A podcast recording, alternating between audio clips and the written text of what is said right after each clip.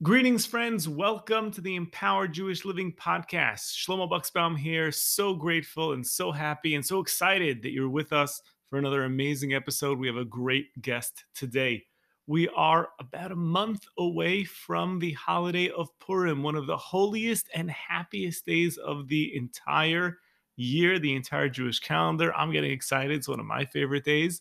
And that means on the podcast, we want to spend the next several weeks getting in the zone, preparing ourselves mentally, intentionally for the day of Purim. And therefore, I'm excited to share with you the first of several guests that we'll have that are going to be speaking about the topic of joy from a different angle. I'm really excited about this next month. I think you're going to love the podcast and love these great guests that we're going to have on. And then also we'll intersperse it with some reposts of some previous Purim classes. So stick around, stay with us. It's going to be a great month. My guest today is a really, really incredible Jew by the name of David Sacks. He is an Emmy and Golden Globe award-winning comedy writer, but he's also a brilliant Torah scholar, a Kabbalist, a spiritual teacher, I've been listening to some of his teachings, and I was really inspired by him, and I think that you will be as well. He gives a weekly Torah podcast called Spiritual Tools for an Outrageous World, and he's spoken to enthusiastic crowds, opening the hearts of people across the U.S., Europe, Israel, and South Africa. His topics range from the meaning of life to Hollywood's impact on the world to achieving happiness.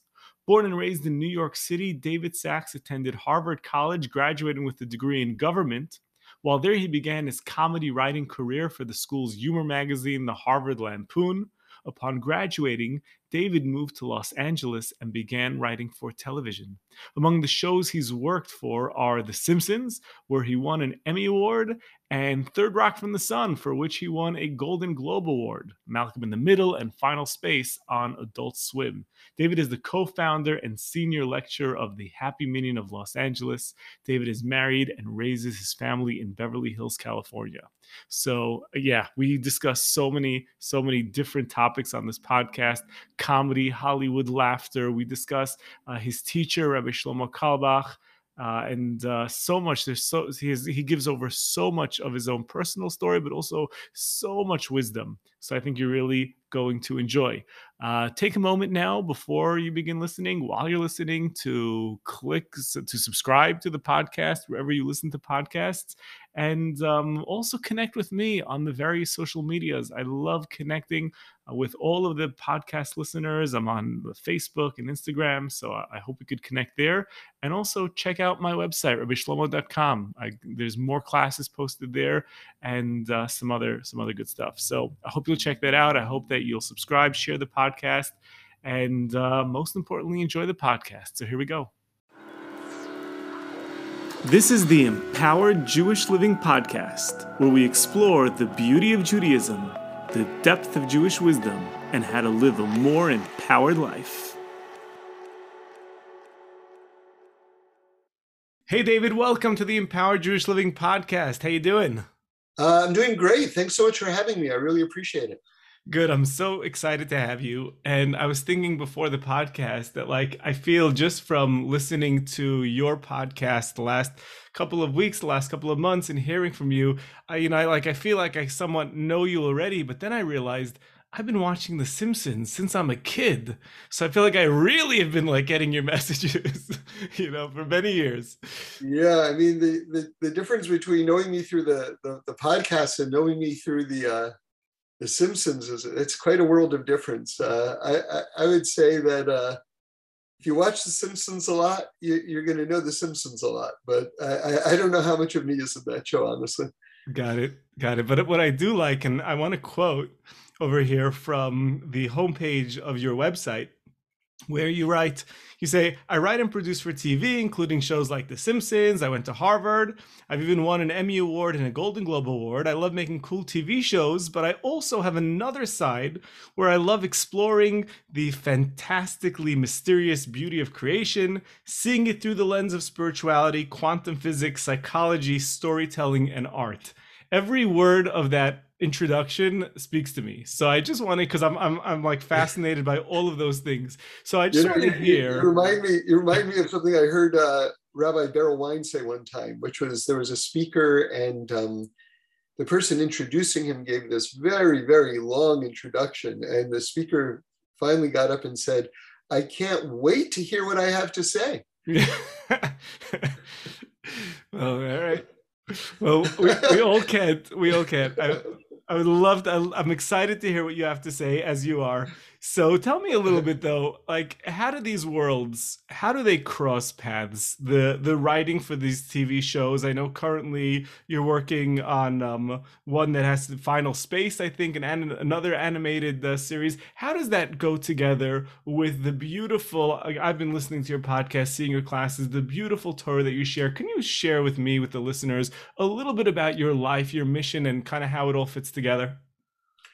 Well, in terms of how it all fits together, I mean, from the Torah perspective, just we as a people, like if you just wanted to sort of like boil down our message, we say all that exists is God, and that's a very dramatic, powerful declaration. Not only that, but even deeper than that, we say that really basically the whole world is basically just a conversation that God is having with himself.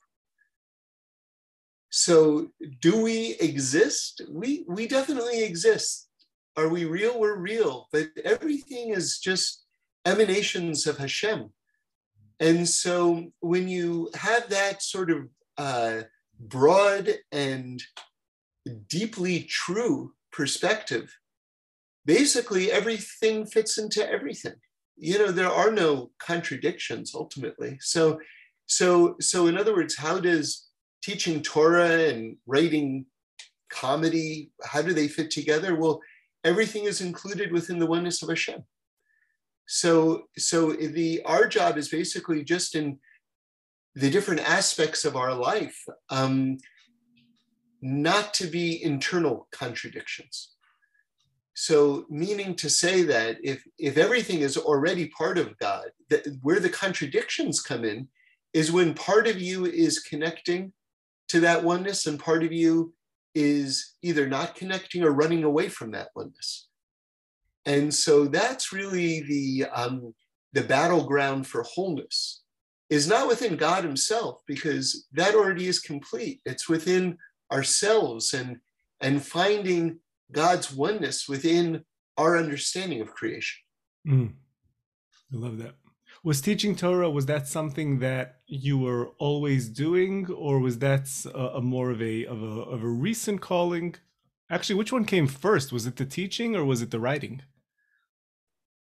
Yeah, they both came late. The writing came before the teaching, and I didn't grow up in a religiously observant family. My family was very strongly Jewish and proudly Jewish, and I did receive, an education, but it wasn't a Torah education, spiritually speaking, and so once I started learning Torah really in seriousness, I started keeping Shabbos when I was 24. So when I started like learning every day, which I've done since then. So at a certain point, like people just like heard me just sharing things with them at a Starbucks or whatever it is, or at a Shabbos table. And then more and more people just started inviting me to speak different places and asking me to give classes.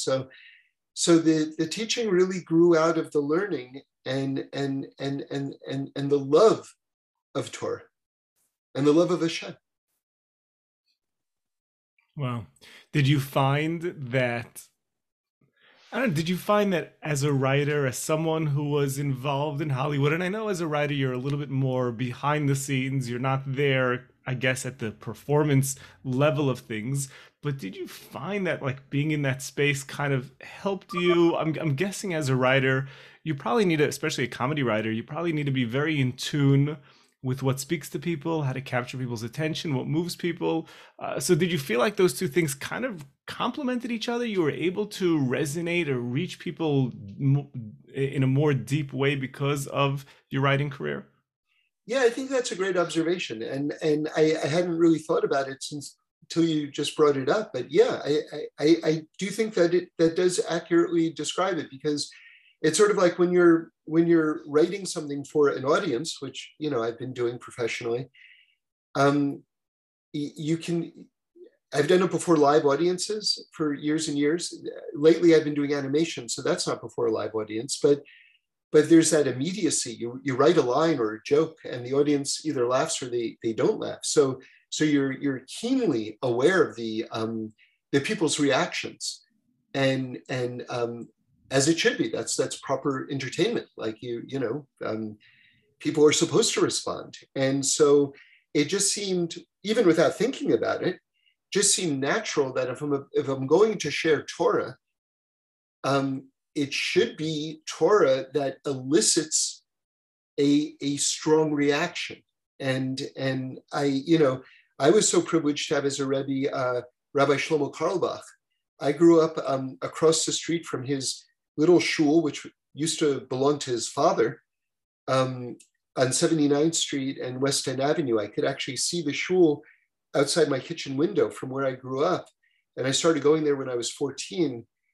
And the Torah that Reb Shlomo shared was very emotional Torah. It wasn't just, it was very intellectual too, but it blended the mind and the heart. And that sort of like set a very high bar for what I felt like was appropriate to share. Reb Shlomo used to talk about a lot, a distinction. He would refer to tree of knowledge Torahs and tree of life Torahs. And I heard him say one time that, what's the difference between a rabbi and a Rebbe? He said, a rabbi tells you something you didn't know before. He said, a Rebbe connects you to the deepest part of yourself. Wow.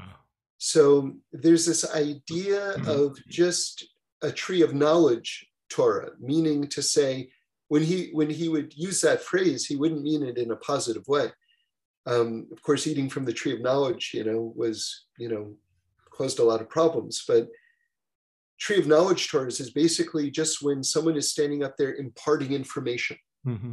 Like Torah is more than information. Torah is life. Torah is life. We say Torat Chaim. The Torah is a Torah of life.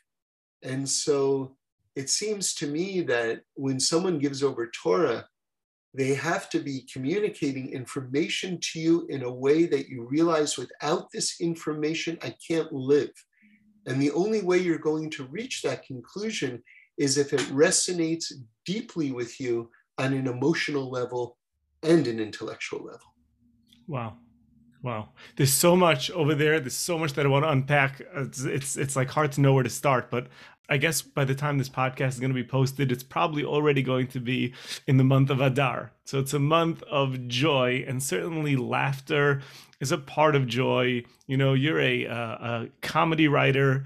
Just as a side, all of the Krusty the Clown episodes of The Simpsons, really Herschel Krustofsky. Did you have anything to do with that? Just Zero. That was that first one was Jay Kogan and Wally Wolodarski.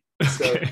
I always want to make sure to give them credit. They came up with that character. And the closest I have in terms of any connection to that is I have a production cell, a beautiful color production cell of Krusty and his father, who was a Hasidic rabbi, embracing after, they had been sort of, alienated from each other.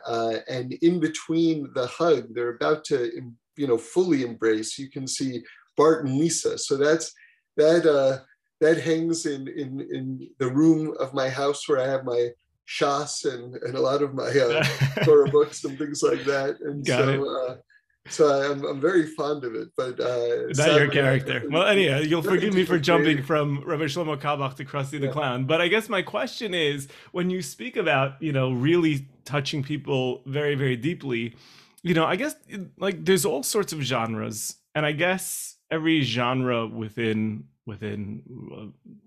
writing of books or writing movies or TV episodes. Every genre, I guess, it really taps into another emotion.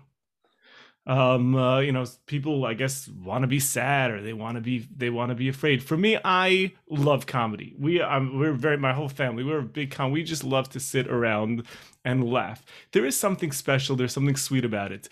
What role do you see within Jewish tradition, that comedy, that laughter? What role does it take on? Is it a part, would you say that there is something spiritual about laughter, spiritual about comedy? Is it just kind of like a vehicle to get to someplace? Or is there something that is unique and holy about that specific emotion? This kind of just came to me, but I think it's true. And I think it would be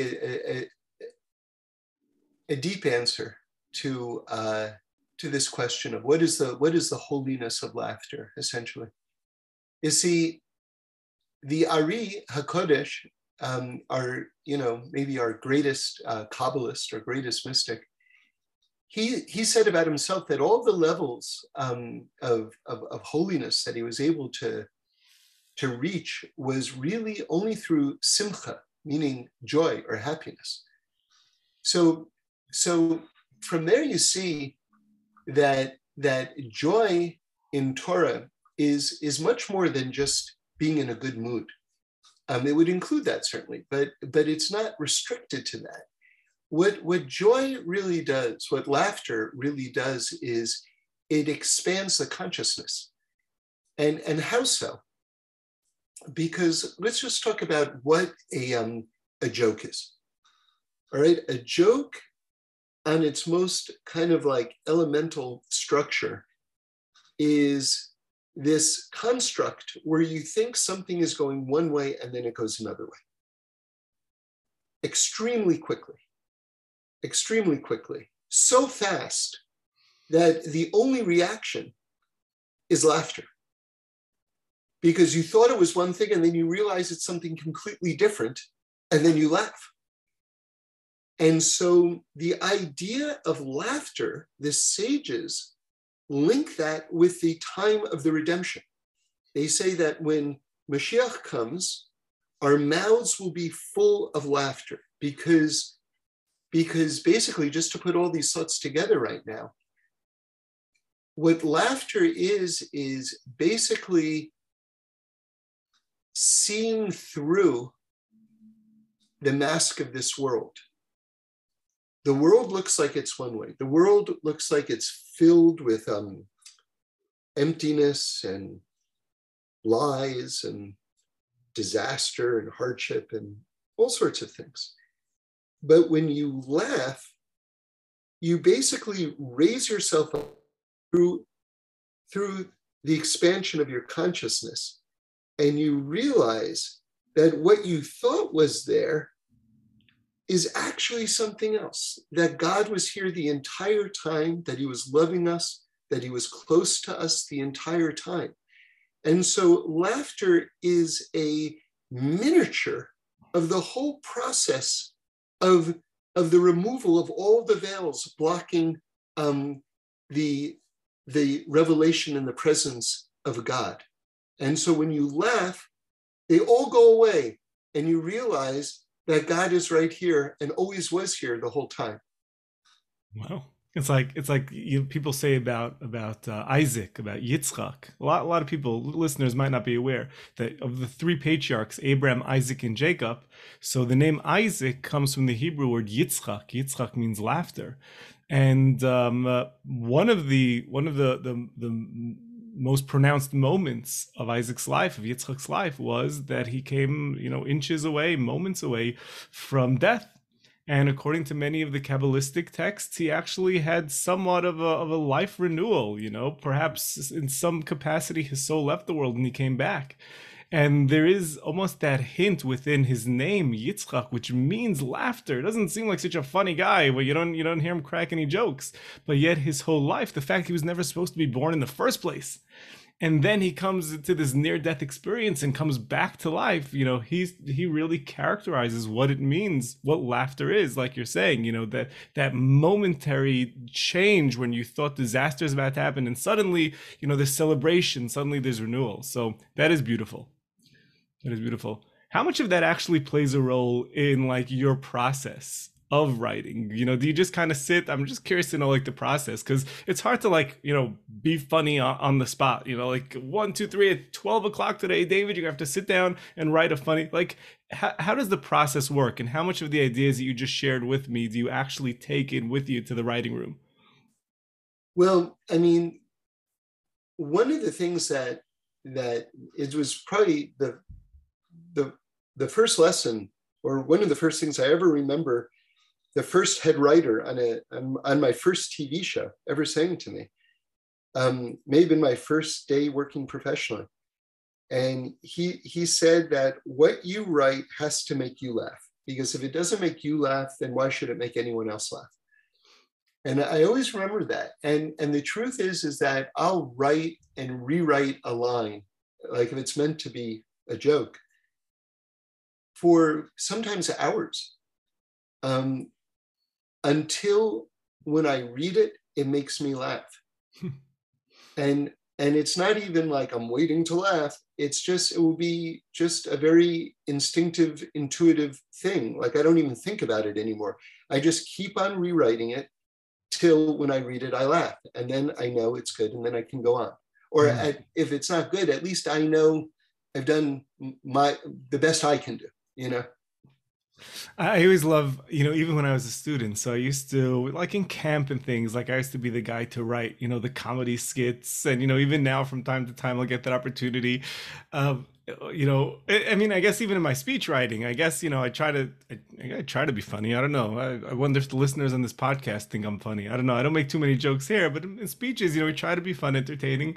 And then I know, like, there's always that moment when, like, you're sitting around trying to, you know, write a comedy skit, and, you know, I guess when you're sort of in like that vibe and everyone's there and you're trying to be funny and everyone's kind of sits around laughing. And then like you come to this realization, like we're so in the zone right now, but if we actually take this onto stage, like nobody will find this funny except, you know, you're kind of there. Do you ever find that, you know, that you're just like, you're there like, I think this is really funny. But then when you put it out into the world, you know, when you finally present to someone, they're like, David, did you really think that was funny? Yeah, well, you know, humor is very subjective. And also there's so many, in terms of a production, like presenting it before the audience, there's so many stages. Something could be funny on the page and make everyone laugh. And then you have the cast read through where, you know, the script is done and the cast sits around and reads it. And sometimes things will be funny on the page and they'll be funny at the read-through, or they won't be funny on the page, but they will be funny at the read-through. And then you have the rehearsal. And sometimes things that were funny on the page and funny at the read-through are not funny when they stand up and they're, you know, they're walking around the set. Sometimes the reverse happens. Sometimes something that wasn't funny before becomes funny. That's interesting. But so there are all sorts of different stages, but I found that I've been on shows where things that I've written or other people have written, I've watched them become progressively less funny as you go through the process, and other shows where I've watched things become progressively more funny as you go through the process.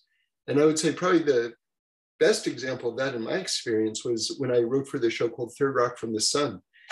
Those actors were so gifted and they found so many funny things to do that they just made everything brilliant, you know? Mm. There's definitely a history of a lot of funny Jews, and a lot of Jews in Hollywood, and a lot of Jews in comedy. Why do you think that is? Well, I mean, I don't know if this is my thought or if I heard someone else say it, but I think it's true. I think that there's a coping mechanism that humor plays. And if you can find sort of the absurdity in your circumstances, if they're difficult for whatever reason, that brings light and kind of helps to relieve darkness or suffering or things like that. And so, you know, we as a people have been so oppressed that it does make sense just as a coping mechanism in terms of our sort of national personality that a certain humor would develop. Because again, as we were saying earlier, humor allows you to see through the darkness and show that really, it's really something other than you think. Mm. Wow. So there is, I know you started out saying it's a coping mechanism. And I think when you said coping mechanism, I kind of thought, you know, almost like a Band-Aid, you know, like I'm really in so much pain, but let me just laugh on the outside. But I think what you're saying as you continued is something much deeper. And that is that maybe, you know, because, you know, a Jew, and we're so hopefully, you know, even a Jew who's not necessarily connected to Torah and mitzvos, but, you know, their neshama's awake and their neshama's alive and they're tapped in to this idea that you're sharing. And that is, you know, that through all of the pain is in its own way a revelation of God, a revelation of godliness. You know, through all the pain, our souls are revealed. And maybe in that sense, there is something very holy and beautiful that shines through the Jew, that they're connected to that, you know? Yeah, I mean, there's a famous Gemara about that Eliyahu's going through the marketplace and someone asks him, you know, who in this crowd is going to the next world? Who has a share in Olam Haba? And of all the people in this marketplace, Eliyahu points out this person who was basically a comedian. And, you know, I'm sure he had other righteous attributes, the person Eliyahu pointed out, but it seems like the Gemara wants to stress that the ability to help people laugh, which helps people cope with the hardships of this world, is a genuinely holy trait, if it's used properly. Yeah. Do you ever think about it? Is that ever a thought that you bring in with you? Maybe it always is. Like when you're sitting down to create these shows, do you ever think about that? Like almost, you know, like they say before you do a mitzvah. So you like, you know, you set your intention, like, you know, Hareini Muchan U'Mezumah, I'm getting set to fulfill this mitzvah. Do you ever think about that? Like in your own work, like I'm bringing joy to people. I'm making them smile. I'm making them laugh. You know, do you have those holy intentions? And I know you started out your first answer. You said that, you know, it's all, they're all different facets of the oneness of God in your life. How much are you able to like actually feel that when you're there at work? You know, mostly when I'm at work, I'm really kind of, for the most part, interpersonally, I try to bring light to all of my interactions with my different coworkers and things like that. But, you know, I would say that's something I should think more about. And it's a good idea to have that intention before I start writing. For the most part, I'm kind of just focused on the job, honestly. But it's certainly a good idea to have that in mind before I start, that would, I'm sure, be a blessing for the work. Yeah. I want to ask you also, because you mentioned this before, but you mentioned your relationship as a young man with Rabbi Shlomo Carlebach. I would love to hear from you just about your relationship with, as a student with Rabbi Shlomo growing up, a little bit more about what you learned from him that you kind of take with you throughout your life. Yeah, well, he was, you know, next to my parents was probably the most influential person in my life. And like I said, I started going to shul when I was 14 years old. And I grew up in a Reform Jewish family in terms of, you know, the synagogue that we went to. And then my parents sent me to Camp Ramah, which was, I guess, a conservative camp. And then I started going to this sort of neo-Hasidic shul, you know, and that was really life-changing for me. And Reb Shlomo really brought me to Torah. He was the one who inspired me to want to keep Shabbos and to want to keep the mitzvahs and to live the life that I'm living today. So, and he did that in so many different ways. One way was just through the phenomenal depth of the Torah that he taught. I mean, so many people know him as a musician. I had a slightly different relationship with him because, you know, I just knew him as the rabbi across the street from my house. And I was just a little kid, and I didn't know, you know, I didn't know like anything about the Jewish world or of its different levels of observances and different communities and things like that. And so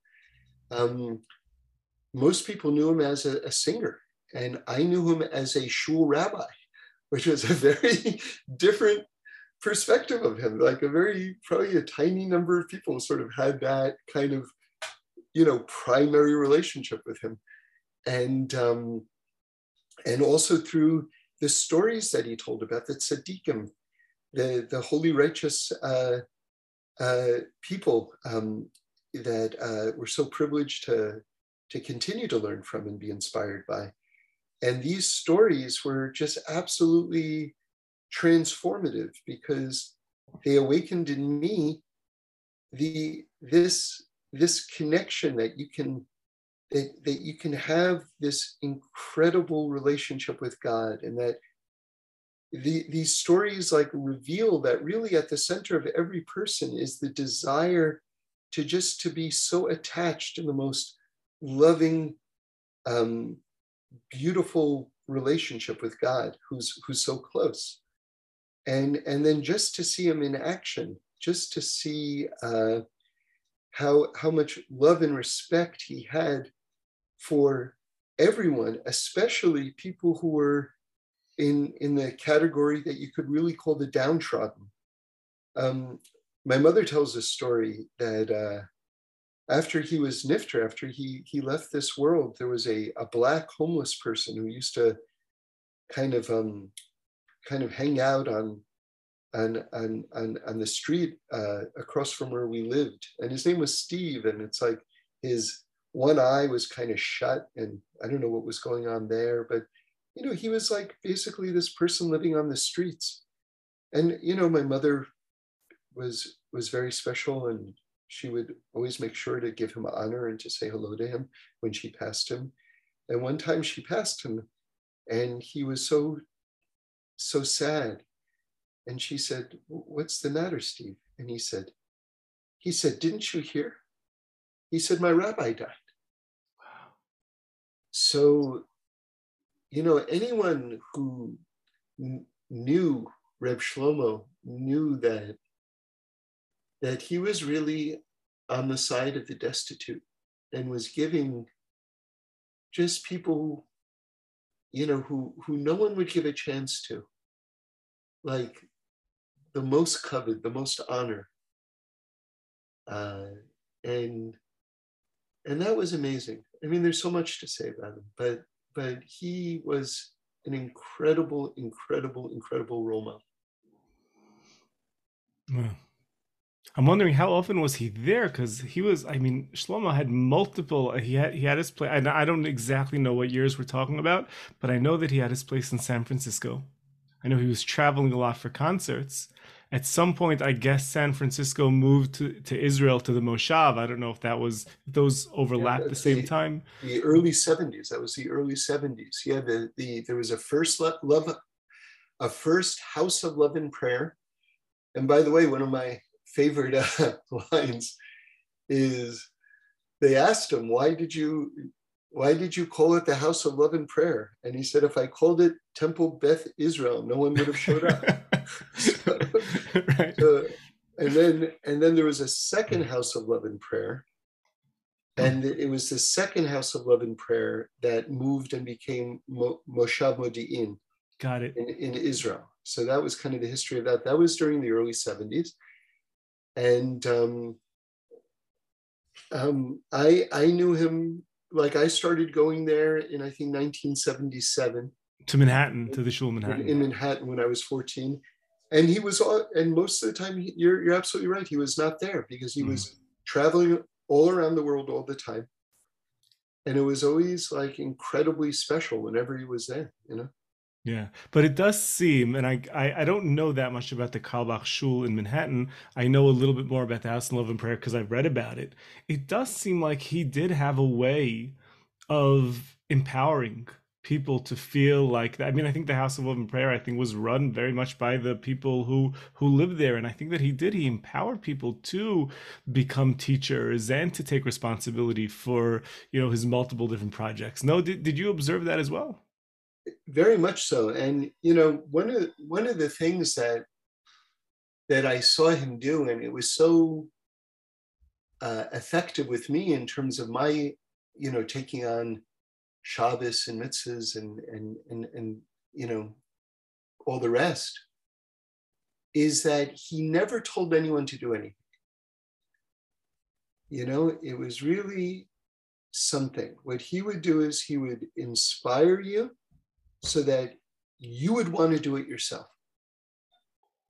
And that was really amazing, because the truth is that anyone who's kind of gone through the process, like, you know, a lot of people, they go to someone's Shabbos table, say, and, you know, the atmosphere of Shabbos is so holy, and just everything about it, and so often the host family is so inspiring, and they see the children, and every aspect of it is just so wonderful, and they want that in their life. And then they're shocked to find out there's 613 commandments. It's like, what are you doing to me? It's like, I just wanted to have some soup. You know what I mean? Right, like, a little challenge, yeah. You know what I mean? And you know, the truth is, why? First of all, let me explain that. Why is that the case? What is going on? Why are there so many mitzvahs? Because, you know, a lot of people like start to think all sorts of crazy thoughts, like the rabbis are control freaks, like what is going on exactly? And the truth is that if God fills all of creation as he does, that means there has to be a holy way to do everything. There has to be. And I remember between the time when I first started going to Reb Shlomo Shul when I was 14 and the time when I started keeping Shabbos when I was 24, you know, there were different things that I was doing, but not, you know, not so much really. But I remember someone taught me the Torah way of putting on your socks and shoes. And just in case any of your listeners don't know, I'll share it with you, which is you put on your right sock, and then your left sock, and then your right shoe, and then your left shoe, and then you tie your left shoe, and then you tie your right shoe. So by the tying, it reverses. And I remember that I wasn't doing a whole lot during that period, but I was putting my socks and shoes on in a Torah way. Mm. And I remember after I learned that, I was so happy just to know that. And so you can react to a teaching like that two different ways. You can say, oh, they're even legislating how we put on our socks and shoes. Like, you can react that way, or you can say something which I think is actually truer to what Torah is, which is, that's so beautiful. You mean I can even put on my socks and shoes in a holy way? Because God is everywhere, at every time, in everything?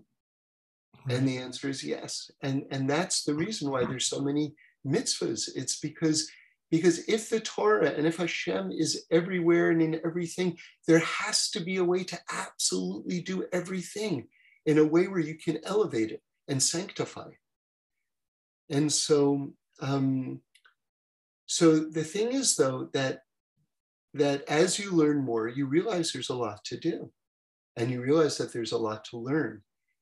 And at a certain point, if you're really going to go through the process, you have to really want to do it. You have to understand that this is real, and it's absolutely one of the reasons why God created the world and God created you. And you have to want to do it. And if there's someone who's making you do it, then it's tough. It's tough. It really is. And so just to finish the point, Reb Shlomo didn't tell you to do anything. He inspired you so that you wanted to do it. And then once you really want to do it, then it's sustainable and it only grows deeper and more beautiful. Wow. That is such a powerful point. I have to just go back for a second to the shoes, the putting on the shoes, the right and left thing, because I just want to echo that point for a moment. I think it's such a powerful point. Several months back, in one of the trailers for one of the Netflix pieces, which made the Orthodox community, look bad. Well, what one of the several pieces that Netflix put out. I don't know. Do you watch those, by the way, Dave? You watch those Netflix? No, I don't have any patience for those. All right. Well, we'll talk about them maybe a little bit more in a moment. But in the trailer for one of them, the woman who is the star of the show, so in the scene, she's in her car and she's with someone who's not Jewish, a non-Jewish business partner. And he asks her, I don't even know how it comes up, but he says, "Are there does Judaism, or are there Torah rules for how to have sex?" And she responds in a very kind of demeaning way, and she says, "The Torah tells you how to put on your shoes. You think they're not going to have rules for how to have sex?" It was such a demeaning line, and the way you just said it was so beautiful, because so many people who are searching spiritually, who their journey might take them to the Far East, and they might find themselves in a Zen, Buddhist community.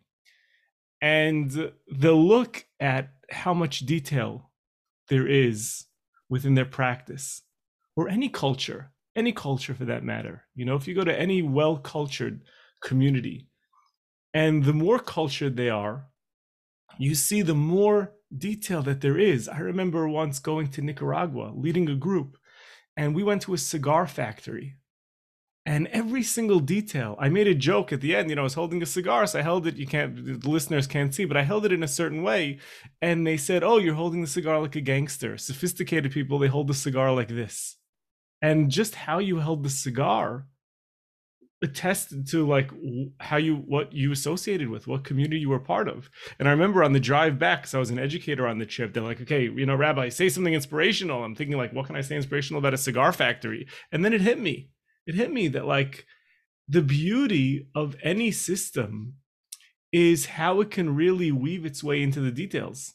And when you can make putting your shoes on into a meditation, it really speaks to the absolute beauty that there is within Judaism. So I appreciate that, and I appreciate you sharing that. That's a great point. Within sort of mystical, holy Jewish thought, this dimension that we inhabit is called Olam HaSia. And that means, and that's translated in English as the world of action. So we live in the world of action. And I think that that's an important thing for people to know about Judaism. When they understand that there are all these mitzvot which ask us to physicalize our intentions, to actually do and act. And we wonder, because so much of kind of the bias in Western society is toward sincerity and what's in your heart, and that is beautiful, but that's just part of it, because this kind of goes back to what I was saying when we first started, is that God is one. There's oneness in everything, but the primary separation, the primary contradiction exists within us, between the separation between our minds and our hearts, or between our souls and our bodies. The rabbis say that who is a righteous person? It's someone whose inner self is reflected through their actions. And the visualization that they give you is the aron Kodesh, the holy ark, was gold on the inside and gold on the outside. So in other words, like your soul is gold on the inside. That's true. But then you want that gold on the inside to be reflected through your actions so that your actions are gold on the outside, so that there's unity and there's not a contradiction. Mm. And that's why there's such an emphasis on deeds in Judaism, because basically we're trying to make that breakthrough and to shine that light of our souls, which is an aspect of God, out into the world so that the whole world shines with the oneness of God. Wow. Tell me this, you've mentioned a few times that you got involved with Rav Shlomo, you sort of discovered that at age 14, but you were 24, and it seems like you sort of have that line in your head, that bookmark in your life, that it was at age 24 that you really became fully observant of Torah and mitzvahs. Was there something at that stage in your life that you, were you hesitant up until then, and something happened then that kind of pushed you over the edge? Well, it was a culmination of things. One is I was overwhelmingly grateful to God. So many positive things were going on in my life. I had set all sorts of goals for myself, and I was blessed to see, like, you know, many of them fulfilled. I really wanted to go to Harvard. I got in, which, you know, was amazing because my grades were not great. You know, there was something semi-supernatural about that. I wanted to write for Hollywood. I got my first job on the staff of an HBO show when I was 21. Like right out of college, I began my career as a Hollywood writer. So many wonderful things were happening, my parents, my family, my friends. And I wanted to say thank you to God. I wanted to show my appreciation. And I thought one way I could do that would be to start keeping Shabbos. And so that was kind of one level that was going on. Another level that was going on was that I really lived a full and crazy life, you know, just doing all sorts of, like, you know, crazy things. You know, my idea of a good time was, okay, what's going to kill me? Let me just take one step back from there. Right.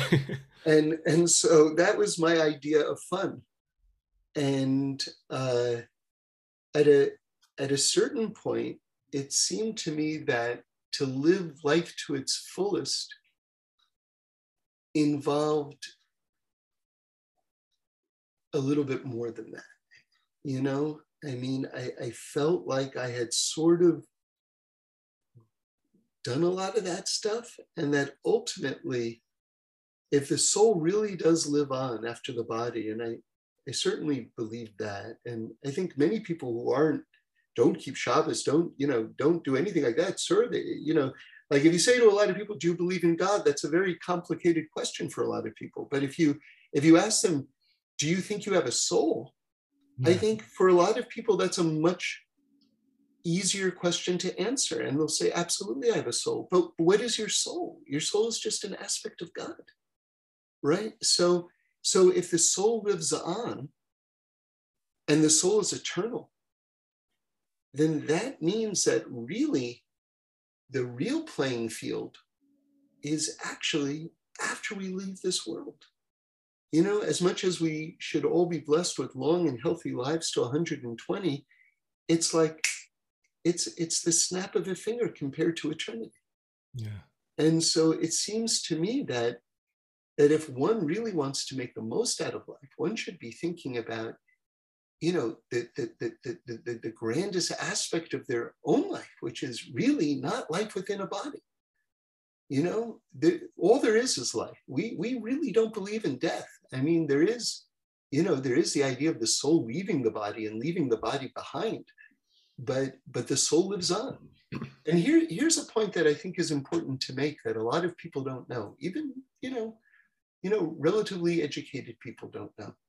And I learned this from Rabbi Ari Kaplan, Alav Shalom, And he compared the soul and the body to a computer, to software and hardware. So let's say your laptop is the hardware. But really, what you're most interested in is all the information on your computer, right? All your files and everything like that. That's all your information. That's what's important. And you can take a flash drive and you can remove all of that information from the hardware. And then it remains intact outside the body, if you will. Mm-hmm. So when the point that he was making, which I think is just an essential point, is that when our souls leave our bodies, our souls leave with all of the information of who we are and our identity, so that after our souls leave our body, we remain us. That's a dramatic thought. Yeah. See, because many spiritual people think that, yes, you have a soul, yes, and the soul leaves the body, and then you disappear into the oneness of God. Right. So you don't exist anymore. But that's actually not what Judaism says. Judaism says you continue to exist as you. So when we talk about immortality, while it's true one sheds the body, you really do live forever. So if that's the case, one of my thoughts was, well, I got to get my forever right. Wow. I love that. I got to get my forever right. That's it. Was that hard? Because now you're entering into Hollywood, which I guess is not necessarily known as the most spiritual place. Many people are very afraid to enter into that space because, it can pull a person into a much more material way of life. And you're kind of going on a spiritual journey in your life simultaneous to entering into Hollywood. What was that like? And did you find a lot of contradictions or challenges or obstacles embracing more of an observant spiritual life while also trying to make it in Hollywood? Well, when I was 24 and I was on this show, I told my bosses that I want to start keeping Shabbos, which would mean me not being there on Friday evenings, which I didn't realize was a kind of the main rewrite night of the week. I didn't know it at the time that I was asking them. And they threatened to fire me, and they told me that I'd never work in television again if I went through this. That's what my manager told me at the time. And I kind of felt like nothing bad was going to happen from keeping Shabbos. I just kind of felt that way, even if I had to change careers. And it worked out. If I gave this talk, it's online. I think if you type in David Sacks, SACKS, Sojourns in Hollywood, that's what they called it. It was a talk I gave at the Sinai Indaba conference in South Africa. I kind of tell the story at length. It's a much longer story, but the point is that, yeah, there came that moment where I had to sort of manifest. And I wouldn't even say choose. I mean, you could say choose, but I didn't know that that I wasn't going to be able to continue to do both. And actually, as the story turned out, I was able to continue to do both. But there came that moment where I had to manifest. I had to get rid of that contradiction within myself. If I believe these things, then I had to be those things, to the best of my ability anyway. And so, that was a major turning point in my life, and really one of the proudest moments of my life. I don't know if any of your listeners can remember being in, mm-hmm, probably in high school or something like that, where you look through a magnifying glass or what do they call those things? Where microscope. Microscope. Yeah, sorry. Where you look through a microscope and you kind of turn the dial and something comes in more focus. And that at a certain point you turn it and go, ah, it's almost like a visceral response. You go, ah, now it's in focus. And then sometimes you even turn it one more time and you go, ah, now it's really in focus. Right. And I felt like when I went through that kind of test, that at least for that one moment in my life, I was able to taste what it was like to really be in focus for my soul and my body and my life and my thoughts and my actions, like to really, truly be in focus and harmony with each other. Wow. And you've been able to carry that now through your career. Again, I don't even know what the environment is like. So, and, you know, again, sometimes I wonder, you know, I know that it's very, I know people, I don't know, you know, people like to say, oh, you know, in Hollywood, they're shallow, they're into their looks. And, you know, people do like to kind of hate on that. You know, they're just into their money. They're just, I wonder if that's true. To me, I don't know. I still want to hold on to the belief that people that are artists, you know, are in tune with, you know, that they're trying to make a difference in the world through their art. They are trying to share a message. They are trying to deliver something to people. But have you found overall that being in Hollywood has been a struggle for you as an observant Jew, or have you been able to be, you know, hold on to your values strong and find that people not only respect it, but that they absorb it, it jives with them?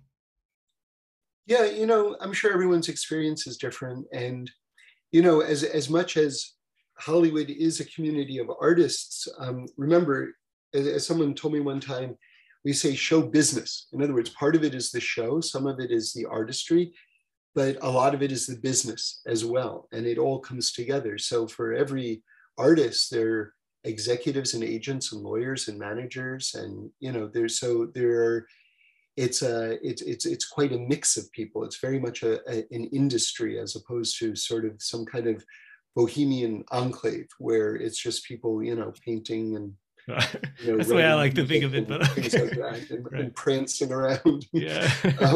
So yeah, it is an industry, and in that way, it's probably almost like any other industry. But in terms of me personally, I kind of just try to stay focused, and you know, the best thing for that is just daily Torah study. I have to just recommend that to, you know, to everyone, even if you're literally learning 30 seconds a day. And there are all sorts of books, which are collections of one or two line Torahs. A rabbi who I love, who I've been privileged to become friends with, Rabbi Tzvi Freeman of Chabad, he has a wonderful book called Bringing Heaven Down to Earth, 365 Meditations of the Lubavitcher Rebbe. I highly recommend people buying that book. They're very short thoughts, which are very, very deep. And literally, you read one of those a day, or you pick up any book, and you just read a couple of lines, just to stay in Torah on a regular basis is transformational. And, you know, Rabbi Moshe Wolfson, Shlita, you know, gave an example about amunah, about faith. A lot of people think that they have amunah or they don't have amunah, but let's talk about someone who says that they have faith. You see, he gives the example, he says, imagine you ask someone, did you have breakfast?